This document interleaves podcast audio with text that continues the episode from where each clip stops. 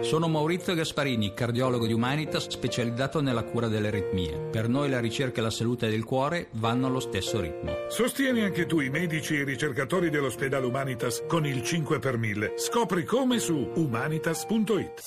Voci del mattino.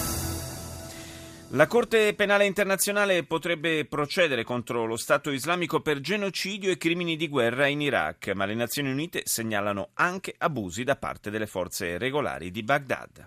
No community has been spared in Iraq from ISIL's violence, including the Yazidis, the Christians, Turkmen, Sabamandians, Kakai, Kurds, Shia and Indians. Nessuna comunità è stata risparmiata dalla violenza dell'ISIS in Iraq, ha detto il capo degli investigatori dell'ONU, Suki Nagra. Yazidi, cristiani, turkmeni, curdi, sciiti, perfino sunniti e altre minoranze. Quello a cui stiamo assistendo, ha detto, è che la ricca diversità etnica e religiosa del paese è stata completamente distrutta. Abbiamo trovato uno schema ricorrente nel quale uomini e ragazzi dai 14 anni in su venivano separati dalle donne e portati in luoghi nei quali venivano uccisi sommariamente. Testimoni hanno riferito di violenze su bambine dai 6 ai 9 anni, ripetutamente violentate, abusate e vendute o cedute come schiave.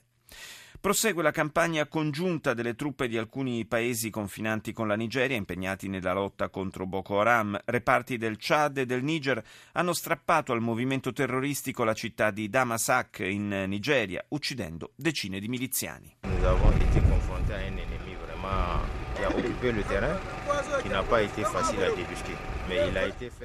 Abbiamo dovuto affrontare un nemico che si era radicato in questa zona e non è stato facile cacciarlo via, ma ci siamo riusciti e ora il nemico è ridotto ai minimi termini, dice il comandante delle forze del Niger a Damasak, colonnello Mohamed Tumba.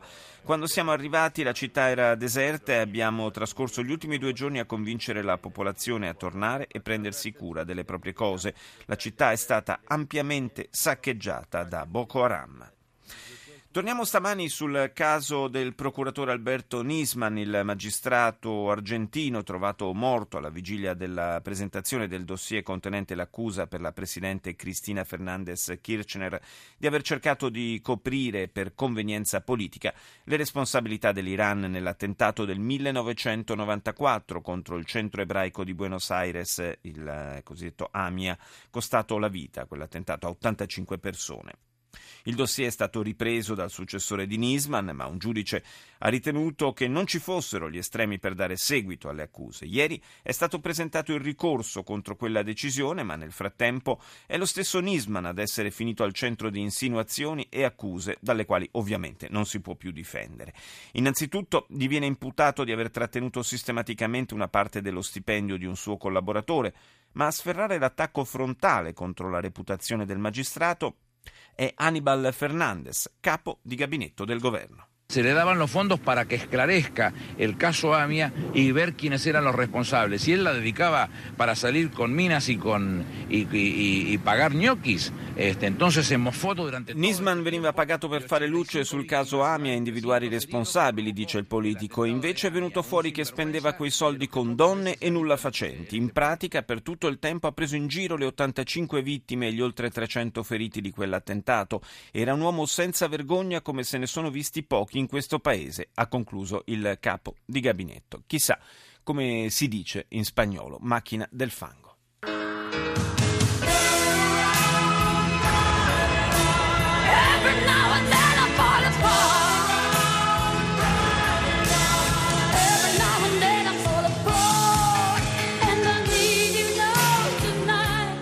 Quella di cui cantava tanti anni fa in questa celebre canzone Bonnie Tyler era l'eclissi del sole, Eclipse of the Heart, Total Eclipse of the Heart per la precisione, è proprio di un'eclissi che nella parte più estrema dell'emisfero nord sarà appunto totale, ci vogliamo occupare oggi, lo dicevamo, sarà visibile in modo più completo all'estremo nord e proprio in quella parte del pianeta sono affluiti in questi giorni molti turisti dell'eclissi, se così li vogliamo definire. Nella regione artica si trova anche il collega di Rai News 24 Andrea Bettini, che è collegato con noi. Buongiorno. Sì, buongiorno dalle isole Svalbard. Tu sei in una base scientifica, se non sbaglio. Esattamente, io mi trovo nella base di ricerca del Consiglio Nazionale delle Ricerche di Ny-Ålesund, siamo a centinaia di chilometri a nord di Capo Nord, 79 gradi di latitudine per la precisione, praticamente a due passi dal polo, e qui l'attesa sta crescendo, c'è grandissima emozione per quello che molti considerano l'evento astronomico dell'anno, l'eclissi totale di sole che qui sarà visibile in modo totale.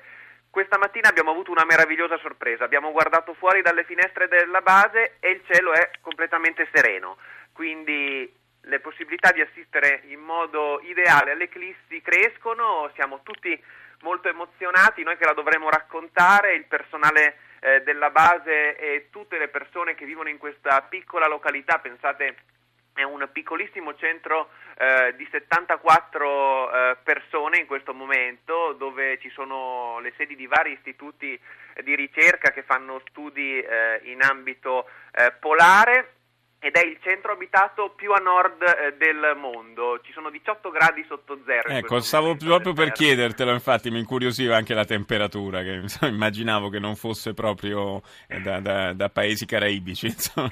Esatto, infatti la temperatura è piuttosto rigida, ma del resto a queste latitudini ci dicono che sia abbastanza normale. Al di là del freddo, comunque questo è un vero e proprio paradiso di neve e di ghiaccio. Fuori dalla finestra io in questo momento vedo un fiordo circondato da montagne con dei ghiacciai che entrano fino al mare e anche qualche iceberg galleggiante. Alle 11:10 del mattino qui il disco solare sarà completamente oscurato dalla luna e per 2 minuti e mezzo potremo assistere alla notte in pieno giorno, dunque uno spettacolo che si preannuncia davvero grandioso. Tra l'altro uno spettacolo che non si ripeterà prima di parecchi anni, diciamo che sicuramente questa generazione attuale non avrà modo di rivedere uno spettacolo analogo. Ti volevo chiedere anche di ricordare che l'eclissi è sicuramente uno spettacolo eccezionale da vedere, ma va affrontato con le dovute cautele perché può essere anche molto dannoso, molto pericoloso.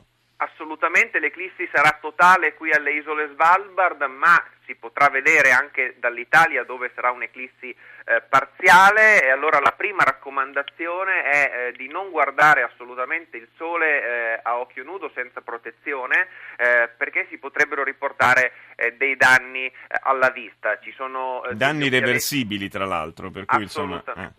Assolutamente, ci sono degli occhialetti specifici per eclissi che noi qui ovviamente abbiamo tutti, e è importante fare molta attenzione. In Italia l'eclissi inizierà un po' prima rispetto alle isole Svalbard, il disco solare comincerà a essere coperto dalla luna prima in Sardegna, qui intorno alle 9:15, e poi gradualmente nel resto del paese, intorno alle 9:30 inizierà anche in Friuli.